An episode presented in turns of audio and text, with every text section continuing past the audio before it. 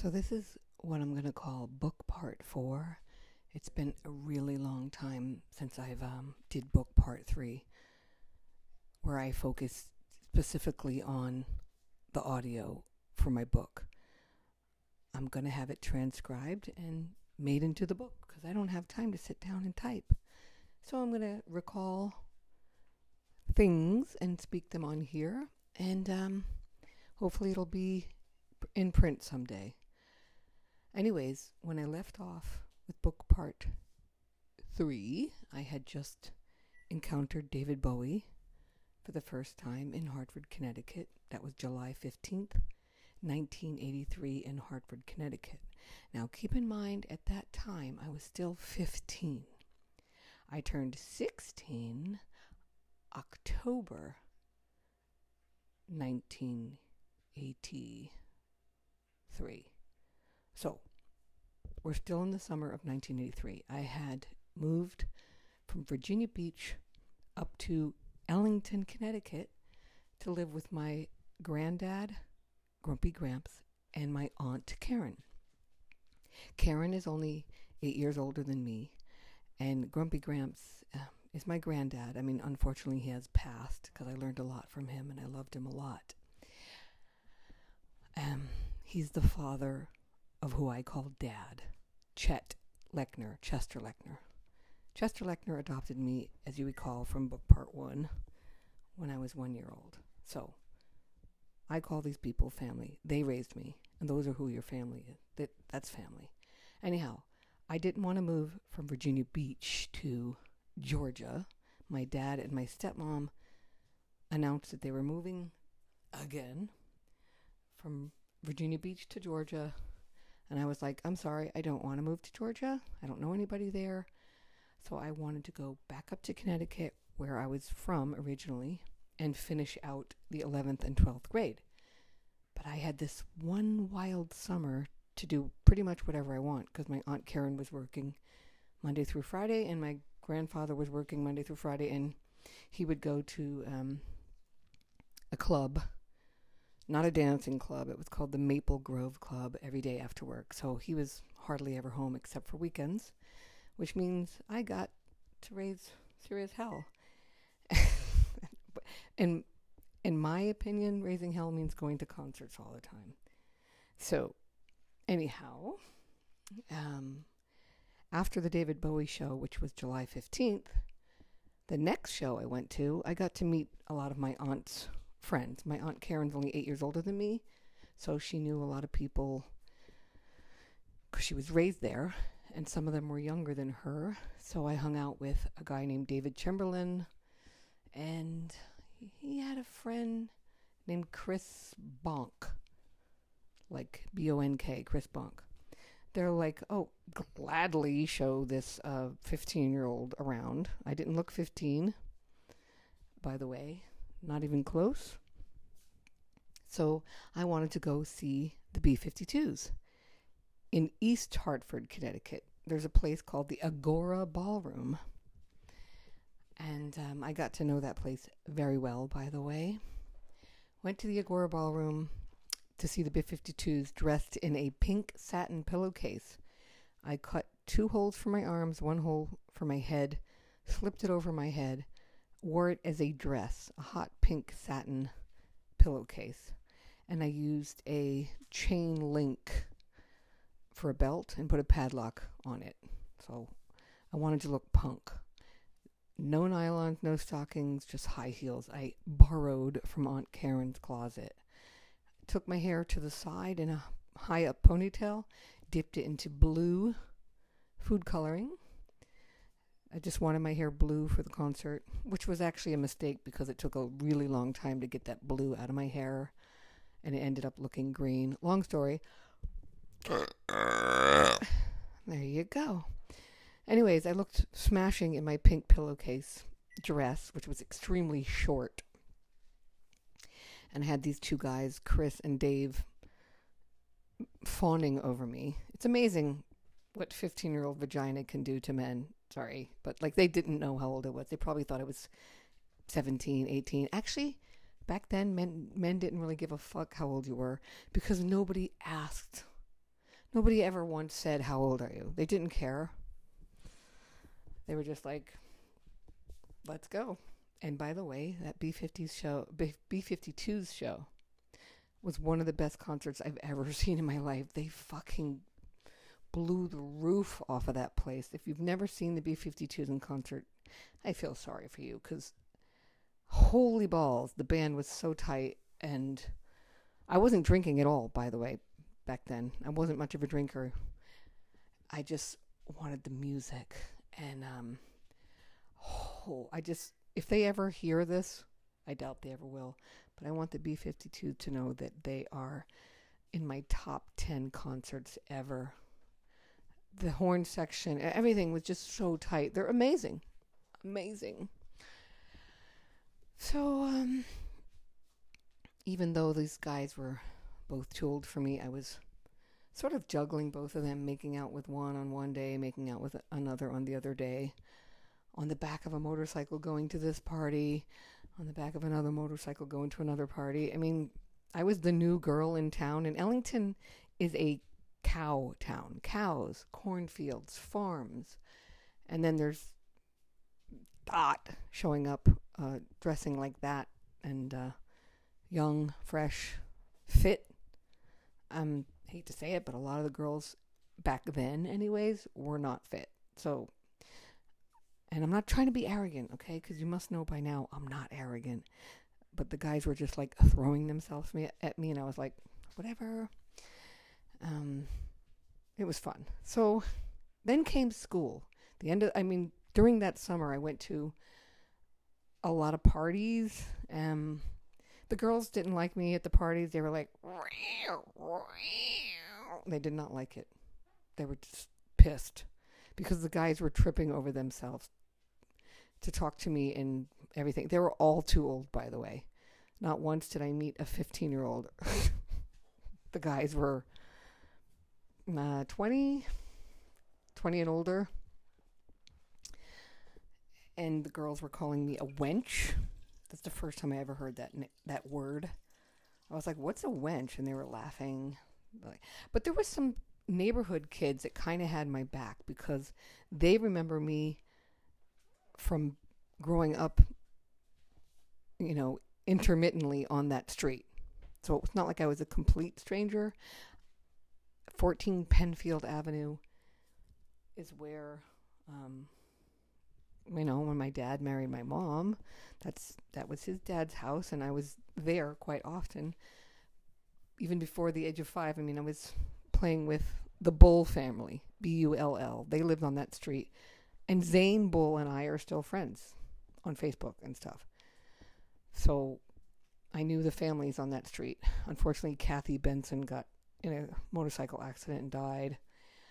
Um, I so they kind of took me under my under their wing and showed me around a little bit. But and David Chamberlain was from Ellington, and he was definitely too old for me. But anyway, that was a fucking great summer, I'll tell you. And then when school came around, so this is the 11th grade, I'm living in Ellington, Connecticut, so naturally I'm supposed to go to Ellington High, right? My granddad lived on a dead end street surrounded by fields of corn. And everybody was a farmer in Ellington. And that smell was beautiful. The smell of cow manure, horse manure. I enjoy that smell. I remember hearing mourning doves every morning when I woke up. And I went jogging every single day in those fields. So it was a beautiful town. I mean, I guess you call it a town. What else do you call it? Ellington was just great. I'm sure it still is. Anyways, I went to school in Ellington High, dressed in, I mean, it's super hot out. You know, the first day of school, it's early September, it's still baking hot from the summer. So I'm wearing a little skirt, cotton, stretchy, black and white skirt, Dalmatian skirt, and I'm wearing like vans from Virginia Beach. I still had the Virginia Beach girl look. You know, I hadn't got a new wardrobe where would you get money at age 15 to go out and buy Timberland boots and jeans and flannel shirts to fit in in Connecticut? Mm, you don't. Certainly, my grandfather and my aunt aren't, you know, going to say, hey, we got to buy you some different clothes to make you blend in. They were busy. And so I just wore my beach girl clothes because I had lived in Virginia Beach the last mm, two years. Anyways, I got the straight bleach blonde hair going down my back. I'm wearing a cut off shirt. You can see my navel. I'm wearing a skirt. And I got vans on. So I look like somebody from the movie Fast Times at Ridgemont High, like a valley girl, beach girl. I walk into the Ellington High School and they're all wearing farmer clothes jeans, flannel shirts, sus- suspenders, you know, to hold up their jeans. And that's it. And they looked at me like I was lost. They're like, really? Nobody talked to me at all. I sat at the lunch table alone. Not one person offered to sit next to me or offered me to sit next. You know, they just blanked me out completely. That's fine. I wasn't sad. I wasn't crying. I wasn't nervous. I wasn't angry. I was just kind of apathetic, like, all right, whatever. And there's no cell phone back then. You can't sit there and look down at your phone and scroll on Twitter to ignore your surroundings. You just sit there. But I was taking note in my head that I don't want to ever go back to that school.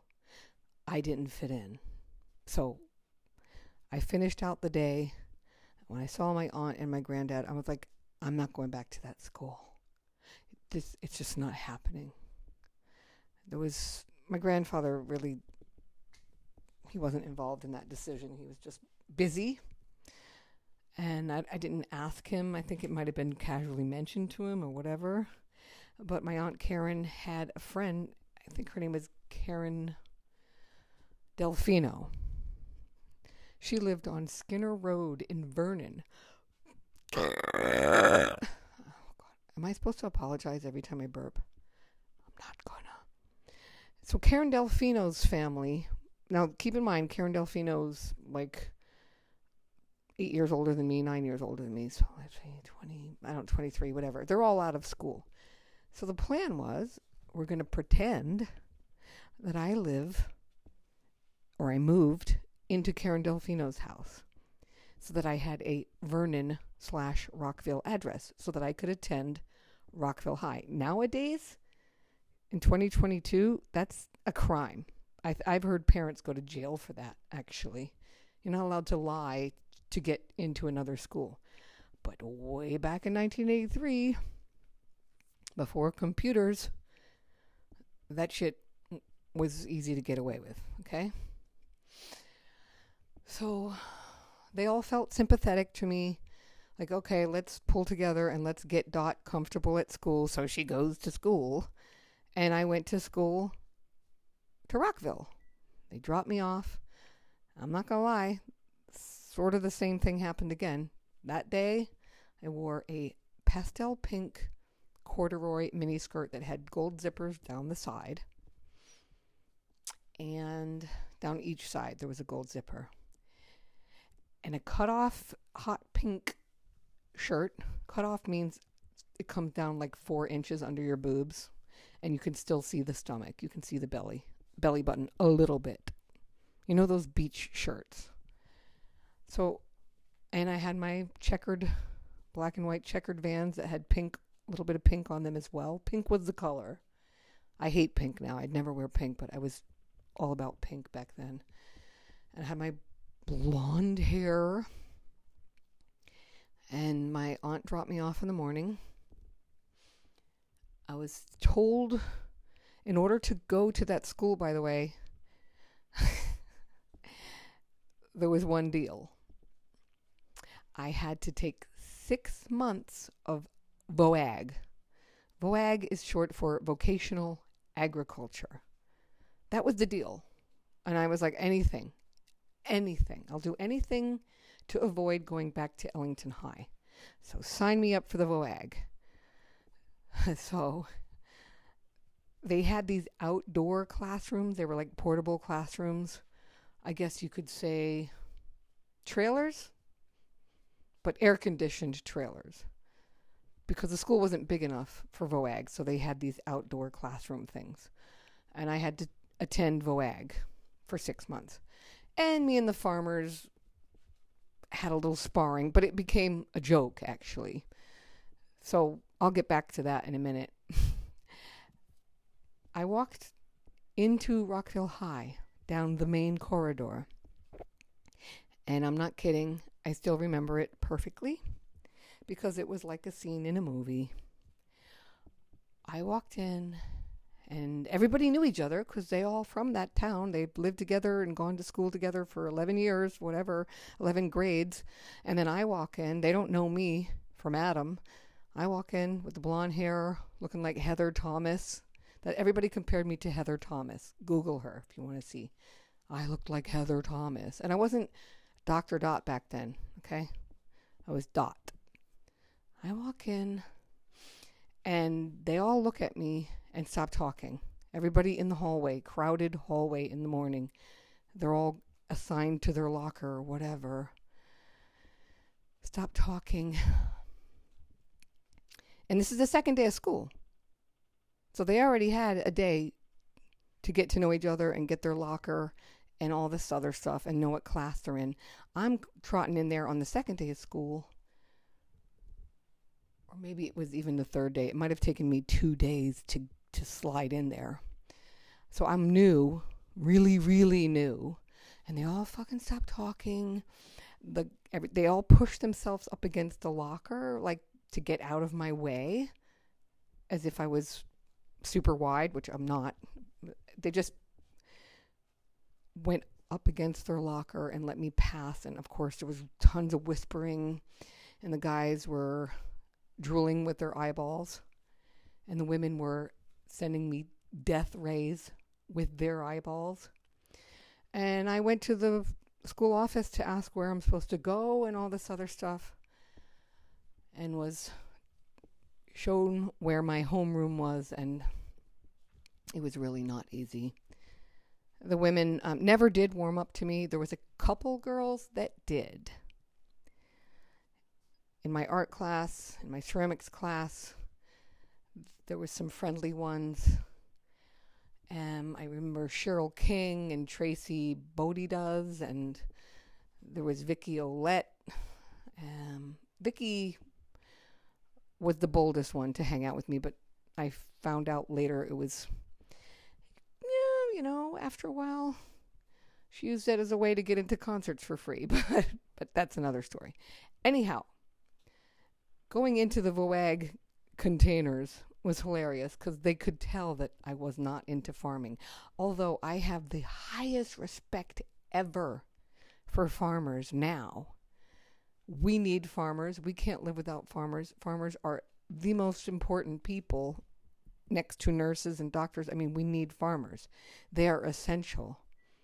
Okay? But when I'm I'm still 15. I haven't even turned 16 yet. Um, I didn't care about VOAG. I wanted to talk about the Rolling Stones, actually, and going to concerts. That's all I gave a shit about.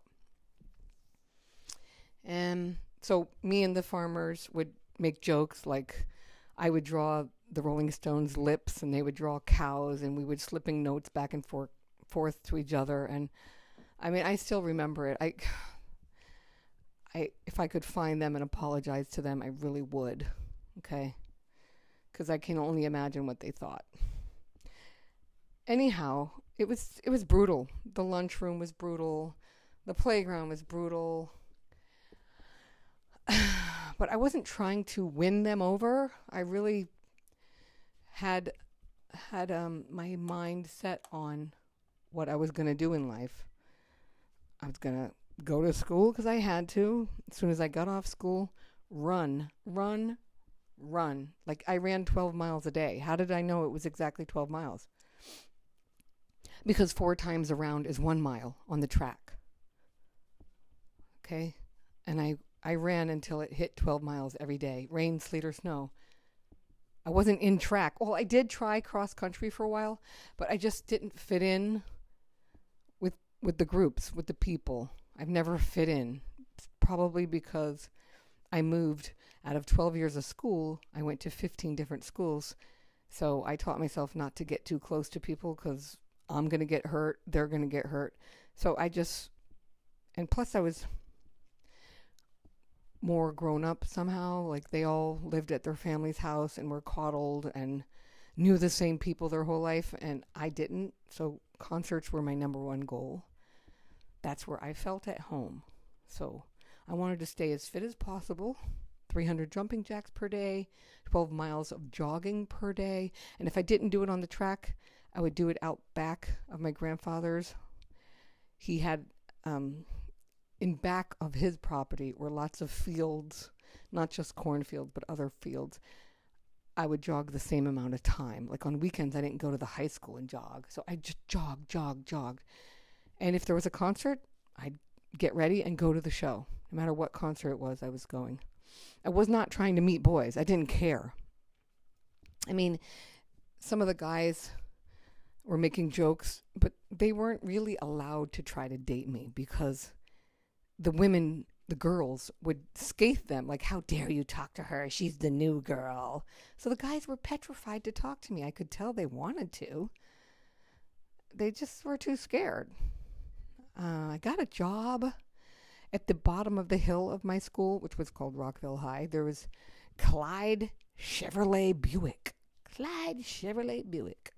Anyways, I walked, I waltzed in there one day and I was like, hey, you guys need any help? Because I'm looking for a job. And the manager at that time was called Brian Meehan, M E E H A N, Brian Meehan. Kind of looked like a very young version of David Letterman. Actually, at that time, David Letterman was still young. So he looked like David Letterman. And I, I, I thought he was so charming and funny. I mean, he's much older than me, but he was like, oh, yeah, I can find you a job. You can, in the back, there's a little office. You can sit there and put stamps on envelopes for us. They had this stamp machine. You just run it through the machine.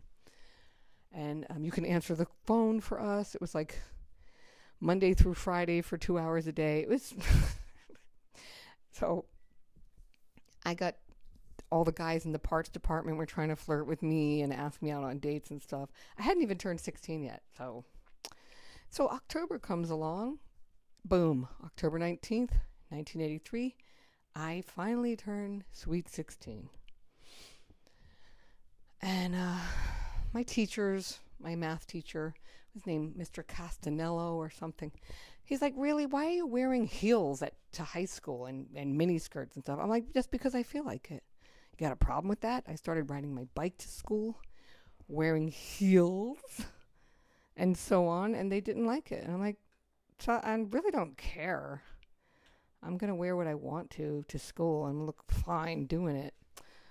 It was so much pressure because once you dress nice one day, you, you kind of have to keep that up. So it was a lot of work. um, I actually couldn't wait till school was over. Then I turned into a completely um, a scruffy hippie. Anyways, that's that's later. So the next the next um big concert that sort of changed my life was December 23rd, 1983. So I'm 16 now. A couple months after I turned 16. I had already seen the Ramones movie, um, Rock and Roll High School, more than enough times. I mean, keep in mind, I'm a huge Stones fanatic at this point. Love the Beatles because my mom kind of listened to them growing up, and I loved Frank Zappa because that was my dad's favorite music. However, Joey Ramone in that movie, Rock and Roll High School, had these big red succulent lips like Mick Jagger. And I just really wanted to go meet Joey Ramone. So I dressed all in pink and went to the Agora Ballroom again, December 23rd, 1983. And everybody else there was dressed in black, kind of goth looking, punk looking. I was the only one with bright blonde hair dressed in pink head to toe. So, and I got into these concerts for free at this point because the Agora Ballroom security was just like, wow, dots here again. And they just waved me in. Come on in. Sometimes they gave me a ticket. They're like, here, come on in. And I'm not kidding. Like, I'm I'm totally being legit honest with you. Like when you look that way and you're 15, 16 years old with big tits, it's like the parting of the Red Sea with men. They're just like step aside and let her in. That wouldn't work now at my age. No way. And plus that stuff doesn't work now anyways because of COVID, because of security and so on and so on. But back then it was like the women got the men like a puppet show. Anyways, go in there and I got in a little early before the rest of the people because I knew the security. And I saw the lighting guys and the soundboard guides for the Ramones. And one of them said, "Oh, aren't you adorable? Come here. You want to you want to you want to join us on here for the show?" He introduced himself as Arturo. Arturo Vega. He was flaming gay and couldn't believe how pink I was. he was like, "You, you're, you're sticking out like a sore thumb. You better stay here on the soundboard with me and the lighting boards, so that you don't get crushed, okay? Because they're gonna do slam dancing, and you just really don't want to be involved in that. So you need to stay here with me." So I watched the show from the soundboard slash lighting board because Arturo Vega, you should Google him was the lighting designer for the Ramones. Plus, he also he also designed the Ramones logo, the famous eagle holding the baseball bat. And Arturo did most of the Ramones album covers. So Arturo was, took me under his wing. And there was also a guy there named Mitch, who everybody called Bubbles. What was Mitch's last name? I can tell you in a second. Mitch Keller. Mitchell Keller. Mitchell Keller, aka Bubbles. Mitchell, I think, was doing sound and Arturo was doing lighting. Anyways, we're all together watching the show. And after the show, Arturo said, Of course, I'm going to bring you backstage. I want you to meet the band. I was like, Woohoo! So I went backstage and I wanted to meet Joey, of course. Oh my God, I was in love right away. He was so shy, but when he did speak, it was cute and funny. He had a sense of humor that just I had never encountered before, very dry and witty and oh my god, plus his lips. I was like, "Oh." And his hair, he was so mysterious behind all that hair. He was just so cute. I loved him right away. I was like, uh, and he was like flirting with me. I mean, okay, I want everyone to understand I didn't look 16. Nobody said, How old are you? I looked 19, and that's actually what I would tell people. I'm 19. I'm 19. Anyone who wanted to know, the answer would be 19. And but nobody asked me how old I was. And I met the rest of the band, Richie, the drummer, Dee Dee, um, let's see, Richie, Dee Dee, Joey, Johnny. Johnny wasn't that friendly, but um, he never was the friendly one. He was just like whatever. Dee Dee was hysterical, and Richie was Richie was also very handsome, very handsome. Anyways, um, I quickly gave Joey my phone number. And remember, again, I have to keep saying this there was no cell phones back then. I gave him my home number 203 875 1092 and hoped he'd call. Oh, and he did. He called. Every night, actually. He called after every show. Hey, Dot, how are you? And um, I stayed up late, anyways. I never went to bed like you're supposed to when you're a student. at 10 p.m. you're supposed to go to bed. I was up doing leg lifts, sit ups, push ups in my Rolling Stones room, listening quietly to Stones music while my Aunt Karen would get pissed in the next room. Go to fucking sleep. But no. And then the phone would ring. There was one phone in the kitchen and one, one phone in Gramps' room down the hall next to his bed. Gramps would go, the phone would ring and Gramps would go, Dot, god damn it, that Joey Ramone's on the phone. Tell him not to call so goddamn late. I'd go to the, run to the kitchen and I'd say, Gramps, you can put the phone down now. So Gramps would put the phone down and go back to sleep. And I would take the kitchen phone down the cellar stairs and shut the door, and I would talk to Joey in the basement. I would talk quietly because I didn't want to wake up my Aunt Karen and Gramps. And I'd ask him how the show was and talk about when the next time we're going to meet. So, pretty much every time there was a show anywhere in Connecticut or New York or Massachusetts on a Friday,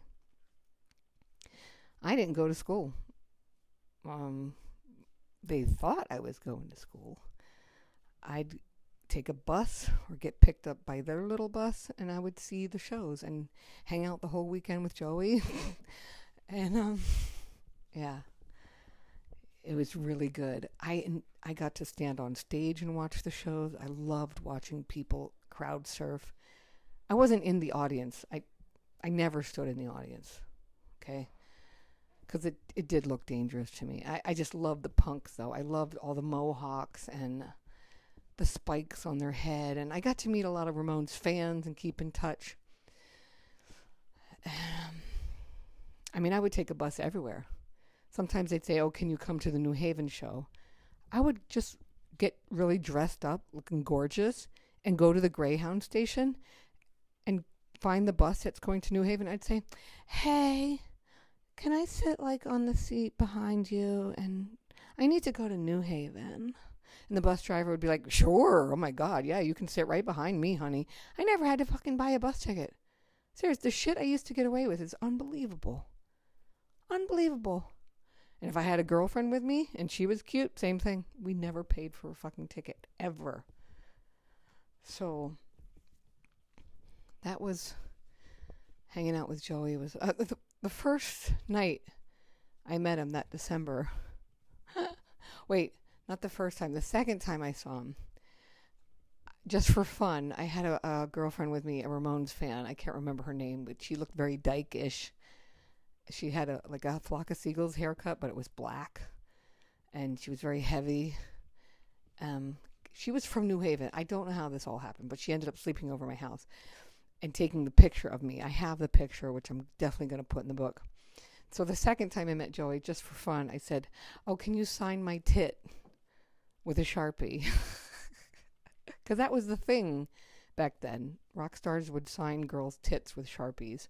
So he wrote "too old dot O L with a um, apostrophe too old dot love Joey, and the O was around my nipple. And there's a picture of me wearing just um, a very tiny pair of underwear, posing in my Rolling Stones room with that autograph on my tit. And the the girl, whatever her fucking name, I really don't remember her name. She took the picture and because she slept over. I know what it was. She went to the Hartford show from New Haven, or I don't know. I don't know. I really don't know. But she slept over, and then we, the next day we went to another Ramon show. That's how that happened. Anyhow, it was a blast, and the school soon knew, found out that I was dating Joey. So the guys knew they didn't have a chance, anyways. So they just stopped asking. Um, let me look at what I have a little list of concerts here to kind of jog my memory. Oh, I went, I skipped way ahead. Um, in between the B 52s and that Ramones show, I saw Madness at the Agora Ballroom. Scroll back a little bit, August 19th, 1983. This is before I met Joey, okay? August. After the B 52s, before the Ramones, I definitely, and remember, MTV was around. So I had a mad crush on Suggs, the singer of Madness. I had a crush on anyone who had these big, juicy, red Mick Jagger lips, really.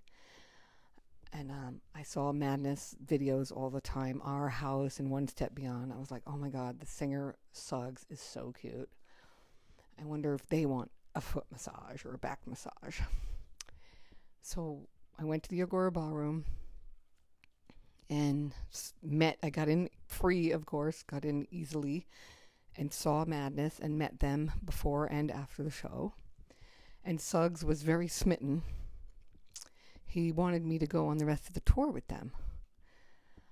And then the security guys, who always thought they had a chance with me, but they didn't, said, "Oh, you shouldn't, you shouldn't uh, try to date her. She's here all the time." And so he's like, uh, "Never mind." The guy said, "You, you're always here, meeting every band." I'm like, "So that doesn't mean I'm, I haven't made out with anybody." And so he kind of got scared off. I'm like, "Dude, whatever." Um, it sucks because he was super, super, super cute. Who knows? I could have been Mrs. Suggs, but it all worked out for the best because I got to meet Joey and hung out with him for three years. I mean, we were an item, even though he had somebody named Angela who he was trying to get rid of, but she lived in New York, so I don't know. He kind of was seeing both of us. I mean, if you're dating a musician, you have to understand you're not going to be the only one. So I was at most of the shows and Angela was at the New York shows. We, our path actually crossed when I went to New York. Um, and the band was like, "Listen, just say that you're you're you're Richie's girlfriend." I'm like, "What?" so sometimes in New York, if Angela was around, they were like, "Yeah, she's with Richie." I'm like, "Okay, whatever. I don't care. I'm easy like Sunday morning." But Joey got rid of her eventually. And I uh, stayed in. So then I also saw, let's see, I'm looking at the concert list. I mean, just because I was dating Joey didn't mean I'm going to stop going to concerts. Okay. So I wanted to see Adam Ant and the Romantics. That was March 3rd, 1984. Now it turned 1984. And um, so I went there, not dressed hot, just dressed normal with sneakers. And I was like, So listen, me and my friends want to get in. Does anyone want a back massage? Could not meet Adam and the Ants for some reason. They were very hard to meet, but we met the Romantics. And that was fucking fun. That was in Milford, Connecticut and I ended up giving Wally, the singer, a back massage, and we got in free. And he's like, "If you want to come to any other shows, you're definitely allowed." And we had a, a great time with the Romantics. They are fun as hell. I'm trying to remember where else I saw the. Oh yeah, I think in Worcester, Mass. Adam and the Ants and the Romantics. Again, I saw them in Worcester, Mass. It was by the way, that was a really good show. Adam Ant is fucking amazing on stage, and the Romantics were fun, and they were huge at the time. The Romantics had that hit, "I hear the secrets that you keep when you're talking in your sleep." I mean, Wally was much older than me and loved his back massage. She was getting kind of a little bit flirty, but I was like, I'm dating Joey Ramone, so you know, that kept the guys at bay. I would tell them I'm dating Joey Ramone and they'd stopped asking. So that was actually a very good thing, a shield. Then I saw uh, Joey again. Oh, geez, a lot. March 10th, the living room, and Blizzard, the living room, Toad's Place, again in the Agora Ballroom. They they toured a lot, a lot. I don't think anyone toured more than the Ramones. The Ramones just never stopped touring. So I saw Joey a lot. And there was a lot of phone calls. And oh, well, did I get to that point where they came? Ah, no, I don't want to jump ahead. Then I saw The Clash. now we're talking spring. I'm 16, April 24th, 1984, the Agora. Agora Ballroom in East Hartford, Connecticut. I went to see the Clash. Dressed a bit sporty, brought massage oil, wanted to meet the Clash. And that happened to be the same night that the Pretenders played at the Bushnell and the Alarm was a band from Wales, opened for them. So the Alarm and the Pretenders played at the Bushnell the same exact night the Clash played at the Agora. So that was Connecticut was fucking on fire that night. Okay. So during towards the end of the Clash show, I was in the VIP section hanging out with the Alarm, watching the Clash, and then after the show, uh, Joe Strummer asked me, could I massage his legs because he had just I mean he was training for a a marathon. He was a runner, an avid runner.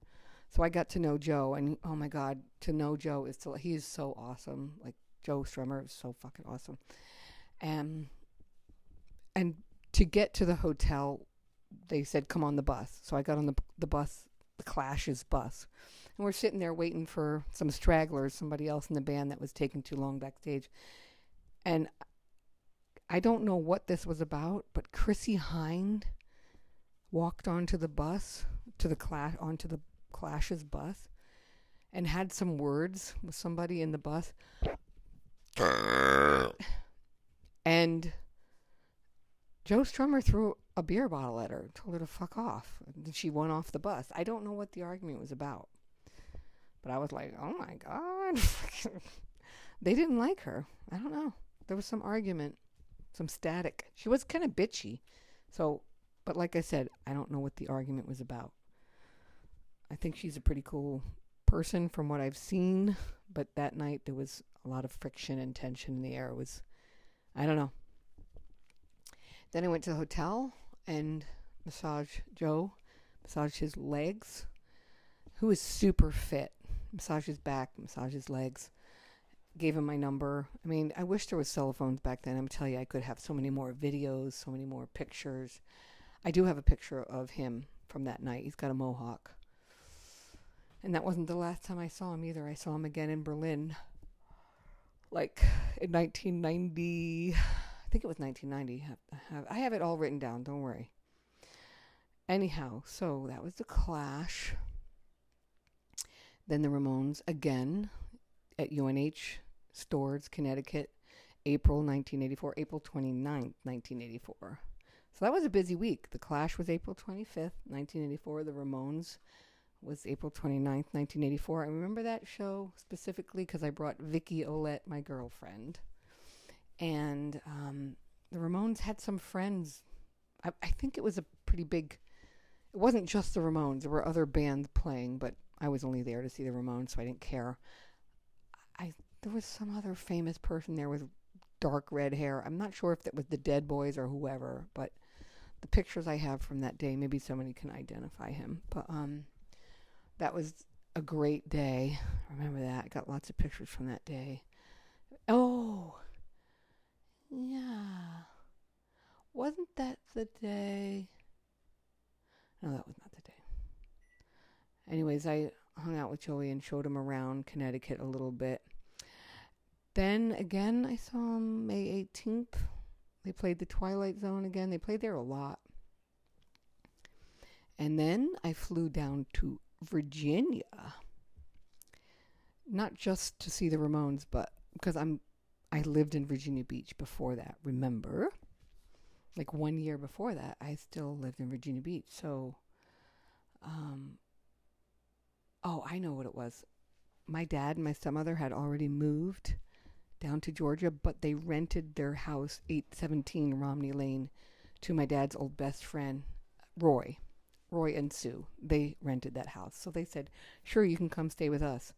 So I flew down to Virginia Beach to see Joey. And Vera was there, Vera Ramone. And that's when I started to become really good friends with Vera. And we're still good friends till this day. You're saying, who's Vera? Vera was married to Dee Ramone. That show was June 1st, 1984, so I'm still 16. And they played at the Boathouse. So, I mean, I had met Vera a couple times in passing at New York City area Ramones shows. But this time we really got to to get close and there's a cute picture of Vera and I from that night at the boathouse. That was a good time, okay? And um I just oh beautiful. Down it was super hot. I got to show Joey a little bit around and then June 8th. Okay. This is this is hilarious. Now, keep in mind 1984 MTV's going on and that's how people found out really about concerts. MTV would list who's on tour and they would read their concert dates. It was like scrolling on the screen always, right? Mm. So I remember um, convincing Joey at the Norfolk show after the show, we're hanging out. I was like, Joey, my high school, Rockville High, we really, really would love it if you could play at the Country Squire. Like, I want you to play for my high school. Okay, I'll get the whole school there. And I mean, I might have been whispering this in his ear for a couple months. Actually, I remember trying to beg him to to play for for my school in my town. And it was so funny to see MTV read off the tour dates, upcoming tour dates for the Ramones. Because the VJ, the video jockey, was reading off the tour dates. And they said, Ellington, Connecticut, the country squire. Like they said it like they never heard of Ellington, Connecticut. It was really cute. So I've told my whole school, uh, you got to come to the country squire. They made it an all ages possibility for that show. Actually, the Agora Ballroom did that too, so that if you want alcohol, you have you have to have a bracelet and go in that section of the ta- um, of the club, and if you're underage, you could be in a different section of the club. Anyways, the Country Squire was a rinky dink, rinky dink.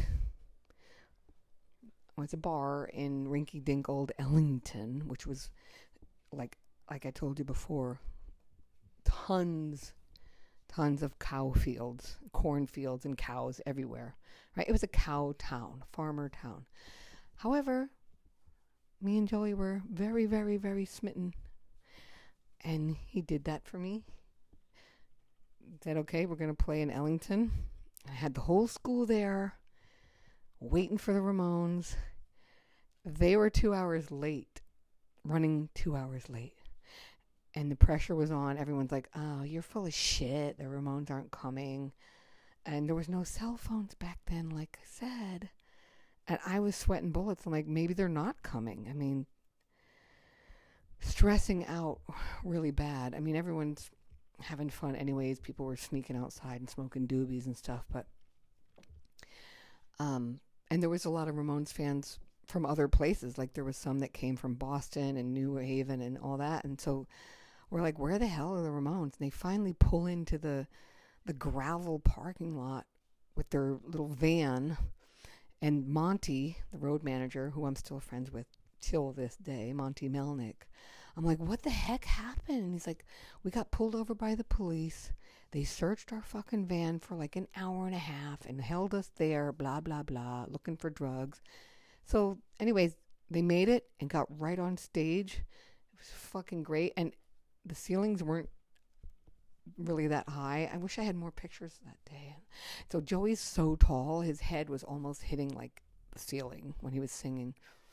And oh my god, it was it was it reminded me of the movie Rock and Roll High School. like I had my most of my high school there. I mean, not obviously the whole school can't fit in the bar, but everyone that I knew was there in my grade having a fucking great time. The 11th grade. And um, during their break, they took a break, they went outside, and I'm like hanging out with Joey. And they're like, out out behind the bar. You know, it was dark, and they're like, but the moonlight. They're like, those are there's cows. Is that corn? I'm like, yeah. And they're like, fucking up. They couldn't believe it that they were surrounded by corn and cows. It was really cute. It was so cute. And so Monty and Johnny, Monty and Johnny dropped me, Joey, Dee Dee, and Richie off at my grandfather's house, okay? And Johnny and Monty went home to New York. The guys stayed over. Joey slept in my room, and Dee Dee and Richie crashed in the living room. And the next day, I brought, well, first of all, they wanted to go get some Yoo-Hoo chocolate milk. So, so I brought them to 7 Eleven and they got Yoo-Hoo and some donuts. They ate really unhealthy, really, really unhealthy food. And then I took them to Vernon Circle where they have go karts. They went on the go karts for hours.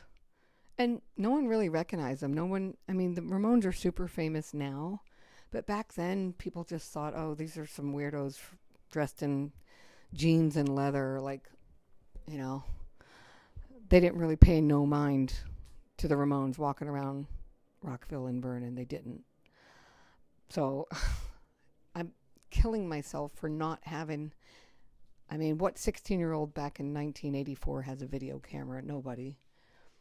But, um, I mean, that's what the memory is about, and that's why I'm telling you. And that's why I want to call the book Before I Forget, so I can share these fun stories before I get Alzheimer's or whatever, dementia. But that was one of my fondest memories, like having them sleep over and then go to Vernon Circle and ride the go kart. Joey's legs are so long. Just seeing him, actually, you know what? Somewhere I might have pictures of Joey on the go karts. Because I did have a 35 millimeter camera. A lot of my pictures are blurry because I'm not, I mean, I'm good at taking pictures now, but you have to do it very, you have to be very still when you use those cameras. And a lot of my camera, a lot of my pictures are blurry back then. But I, I think I do have pictures of Joey on the, um, in fact, I have a picture of Joey holding my 35 millimeter camera. That's for sure. And then he took a picture of himself with my 35 millimeter camera. I have that picture too. So you'll see him holding my camera and then see the results of that. It's really funny. So I think I might have a picture of him on the go karts. Um, his legs are so effing long. To see him on a go kart was hilarious. Okay. Fucking hilarious. He was so tall. That actually turned me on about him. That he was so tall. I was like, oh, God, he's so tall. Mm. He's tall. He's mysterious. He's funny. I love him. And he was very kind and great kisser. The best kisser ever. Mm. So, uh, yes, I love Joey. So, um, that after that, that was June 8th, 1984, that show. Then I went to go visit my grandma, Dorothy Crombleholme, who lived in assisted, like a housing, an apartment building for older older people. June 15th, 1984, I went to go visit my grandma wearing just good girl clothes, little white tank top and a skirt, flat shoes. Get off the bus at Springfield, Greyhound Station, or whatever. And to get to her house, I had to pass by the Civic Center. I mean, it was kind of like in between the bus station and my, where my grandma lives. So I'm walking by on one of those streets, and I a limo. It's daytime. It's like I don't know, 2 p.m. or something. Yeah, I used to kind of be a day day person. A limousine drives by, and these crazy guys are yelling out the window. They have white lion mane hair and black hair like, like they just look like hard rock. Actually, I thought they were girls at first. Hey, baby, blah blah blah blah.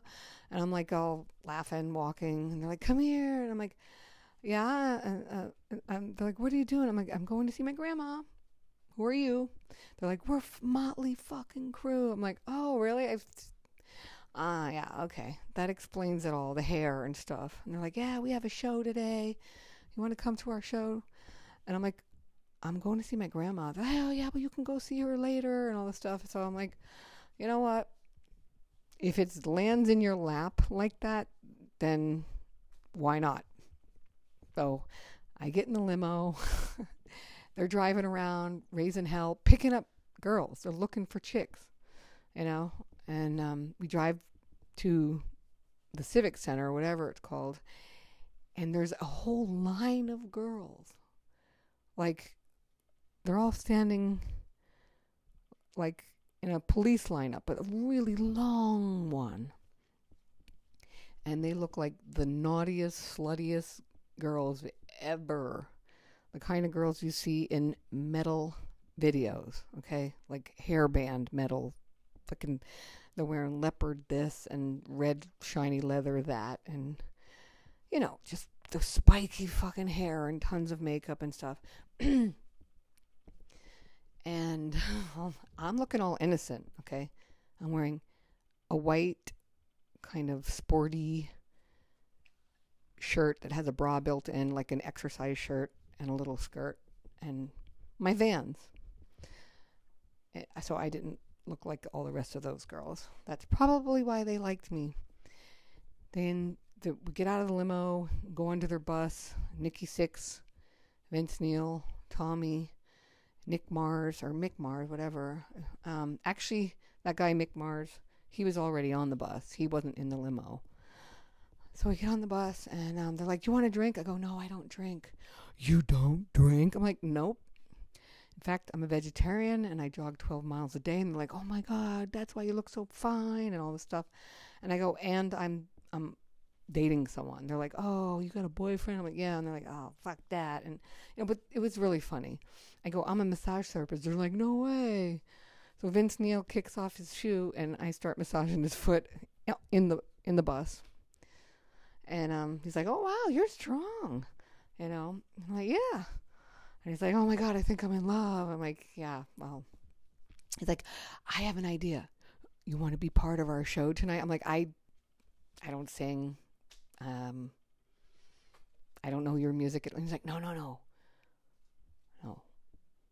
We have a song called "Too Young to Fall in Love." And every single night on stage, we need like a blonde girl to be sacrificed. Like there's like a Godzilla, uh, there's like a King Kong. That's what it is, a King Kong. We have a King Kong gorilla guy, and he grabs a girl and holds her up high above, you know. And I'm like, oh, I don't know. He's like, yeah, you'll love it. And, and I go, well, I don't know. I don't really like heavy metal. I listen to the Rolling Stones. They're like, yeah, it doesn't matter. It doesn't matter. So, um, anyways, while we're talking, uh, Nikki Sixx, okay, and and this this is not private information because you've seen the fucking movie by now, I'm not joking. The amount I was on that bus for probably three hours, and they were on and off the bus a lot. I guess they had sound check or whatever.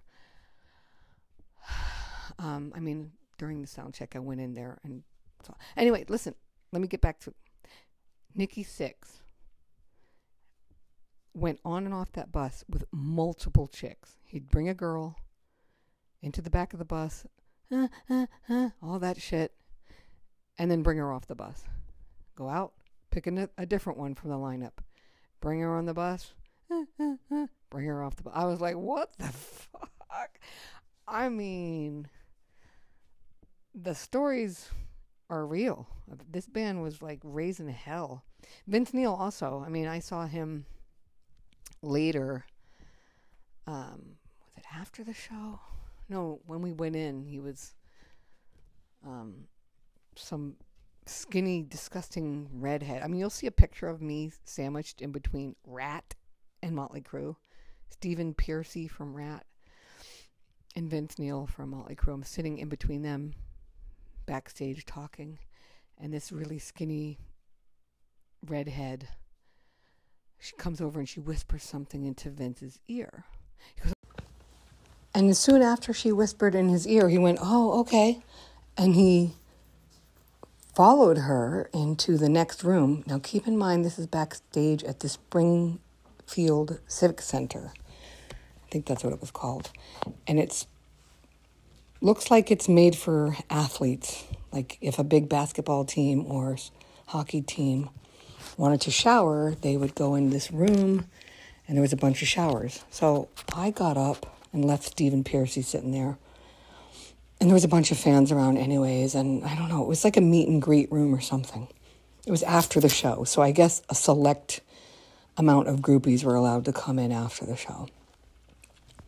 And i followed uh, secretly quietly followed where they went and they were fucking standing up in the shower not with water on just like in a shower cabin whatever. They were having sex standing up. I'm like, oh, whatever. So I went back and sat down next to Stephen, and then Vince joined us a couple minutes later. so uh, they were really enjoying their um, wild times, as they should. As they should. That's what hot blooded males are supposed to do. Girls, girls, girls. Isn't that a Motley Crue song? I think it is. Anyways, um, this, the thing was, I was supposed to play Fay Wray. Apparently, every night they had a gorilla, a guy in a gorilla suit, have sacrifice one woman or another during the song Too Young to Fall in Love. And I happened to be that girl that night. However, when Vince wasn't around, the stage manager asked me to stand behind the speakers until it was my ter- time to get picked up by this gorilla. So I'm hiding behind this giant wall of speakers on stage. I could see the first couple rows of people um, during the show because the lighting, you know, you can see the first couple rows of people. And I did recognize some faces actually because Springfield, Mass is not very far from Hartford, Connecticut, which is my romping ground and where I went to school is not far from Hartford. So I recognized some people from my high school in the first couple rows. And I wasn't waving or trying to get their attention. Anyway, because the thing is, I was always telling people at school that I don't like heavy metal, that I like classic rock. I don't like metal, I was always saying. Eh. So I was kind of embarrassed. Anyways, the stage manager wanted to um, play a trick on Vince or whatever. So he said, I'm going to be across the stage from you behind the other side, the speakers. Like there's, you know, giant speakers on both sides of the stage. So they're behind those speakers and I'm behind the other speakers on the other side of the stage. The guy said, When I flash the flashlight at you, lift up your shirt during the show. They're singing, you know. So I'm, like, all right, I don't care, whatever. I have beautiful tits. I'll, I'd love to show them off. Why not? I'm 16. Who cares? Um, so there's a song playing. I don't know because I, I don't know what songs Motley Crue sings. Really, "Smoke in the Boys' Room." Not even their song. Anyways, the guy's flashing the lights on me, which makes Vince look over to see what what he's flashing.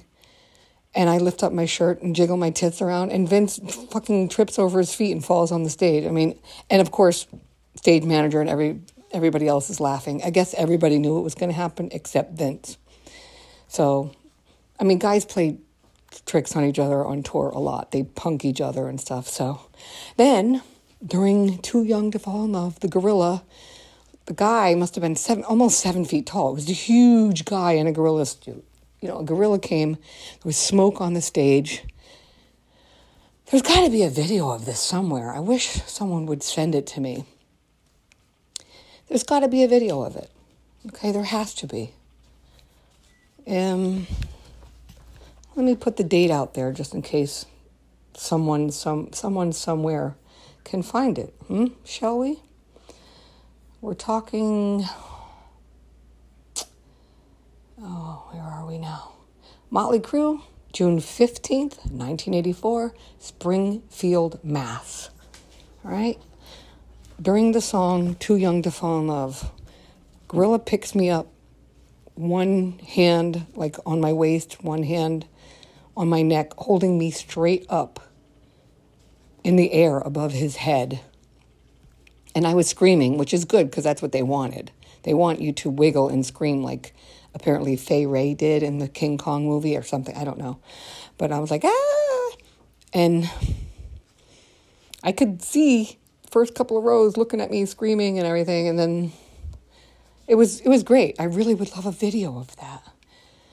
Had a great time, partied with them after a little bit. I mean, party as in hang out and laugh and stuff because I don't drink, right? You don't jog 12 miles a day and drink. But I do remember Vince Neil gave me one of his rings. He has had leather rings on his fingers that had little metal spikes. Not really sharp spikes, but I don't know how do you explain little spikes. I have it still. He said, "Please don't ever forget me. I know you have a boyfriend, but you're so beautiful and you have amazing looking boobs and you gave a good foot massage. Don't ever forget me." And um, I, of course, I didn't forget him. I saw him a couple times after that. I saw them in 85 and I saw them later on in England at a festival. So I know them, they know me. Um, I still have the ring in one of my jewelry boxes. It's old as hell, it's uh, leather. I don't even think it's real leather, to be honest with you. It's like a mix of rubber and leather. It's got these silver spikes all around it. And, uh, oh, did I get a bunch of shit at school the next day at school? I don't know if it was the next day or the next school day, but they were like, uh huh. We saw you at the Motley Crue show, you groupie. We didn't think you liked heavy metal. You said you don't like heavy metal. Hmm. And I'm like, um, just because I was at the concert doesn't mean I'm a metalhead now suddenly. And, you know, so some of the girls called me a groupie. I'm like, whatever, call me whatever you want. Sticks and stones may break my bones, but I'll be backstage and you won't. Okay? So there's that. But yeah, um, I never did make it to my grandma's house that trip, but I did go back and see her like a week later. I loved my grandma. Her name is Dorothy. I'm named after her. And she was so funny. Um, I mean, that's I would I would stay with her a couple nights and go jogging and she's like, "You're crazy going up and down them stairs and jogging." And she was quick to point out to me. I took a shower and she looked at my skin. I remember and she goes, "There's something wrong with you. Your whole back is covered in white spots. You look like an Appaloosa." And I was like, "What?" She goes, "Yeah, you're too skinny. You have white spots or something something wrong." And um, I'm glad she pointed that out to me because it turns out um, I was I was definitely a vegan, even though I don't think that was a thing back then. I was trying to be as healthy as possible, just eating, literally just eating vegetables and fruit, like no cheese, no flour, nothing, just vegetables and fruit. I thought that was the healthy thing to do. However, I hadn't had my period for two years and I had 3% body fat. Someone measured, or was it five? Maybe it was five. I met another runner and he used this tool on me to measure my body fat. And he's like, oh my God. Um, I was ripped. I was, I was a hard body, shredded, you know. But there's too much of a good thing. I was lacking protein. Um, and my skin was showing it. My, my grandma pointed that out to me. And she was she would lay on the floor with a pillow under her boobs watching TV eating canned peaches and cottage cheese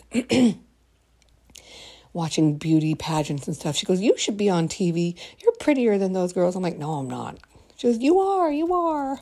One time I went to visit her after a Grateful Dead show also at the Springfield Mass Civic Center that was a couple years later She goes, You're high as a kite. High as a kite. I can just tell you're high as a kite. That's another whole story. Um, I loved my grandmom so much and regret not seeing her. I was on my way to see her, and Motley Crue kind of hijacked me, but I'll, I'll never get over the fact that she died when I was um, pregnant with my daughter. I didn't, I didn't get to go to the funeral because I was in Europe. She died when I was in Europe. Loved that woman. And um, yeah, so I'm going to end uh, this book part four here with that tale.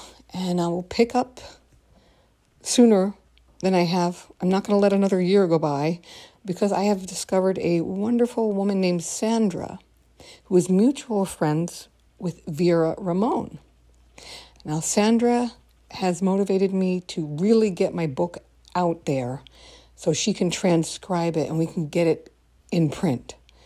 So, Sandra's a writer. She's based out of Florida, just like Vera Ramone. And we're all three of us are friends now. And I'm really going to try to get this done. I mean, it's four o'clock in the morning. And instead of me sleeping or doing chores like I'm supposed to be doing, I'm making an effort here and I'm getting the stories out. So, this is book part four, and um, I'm going to work on book part five as soon as I can. Catch you later.